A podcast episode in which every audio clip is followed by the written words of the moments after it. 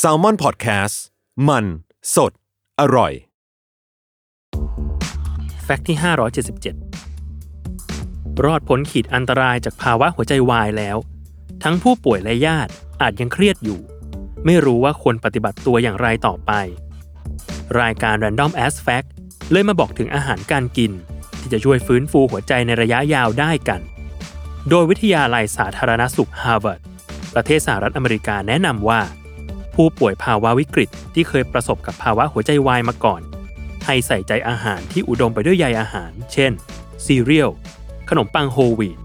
กล้วย แอปเปิลและแครอทเพราะการกินใยอาหารเพิ่มทุก ๆ 10 กรัมในแต่ละวัน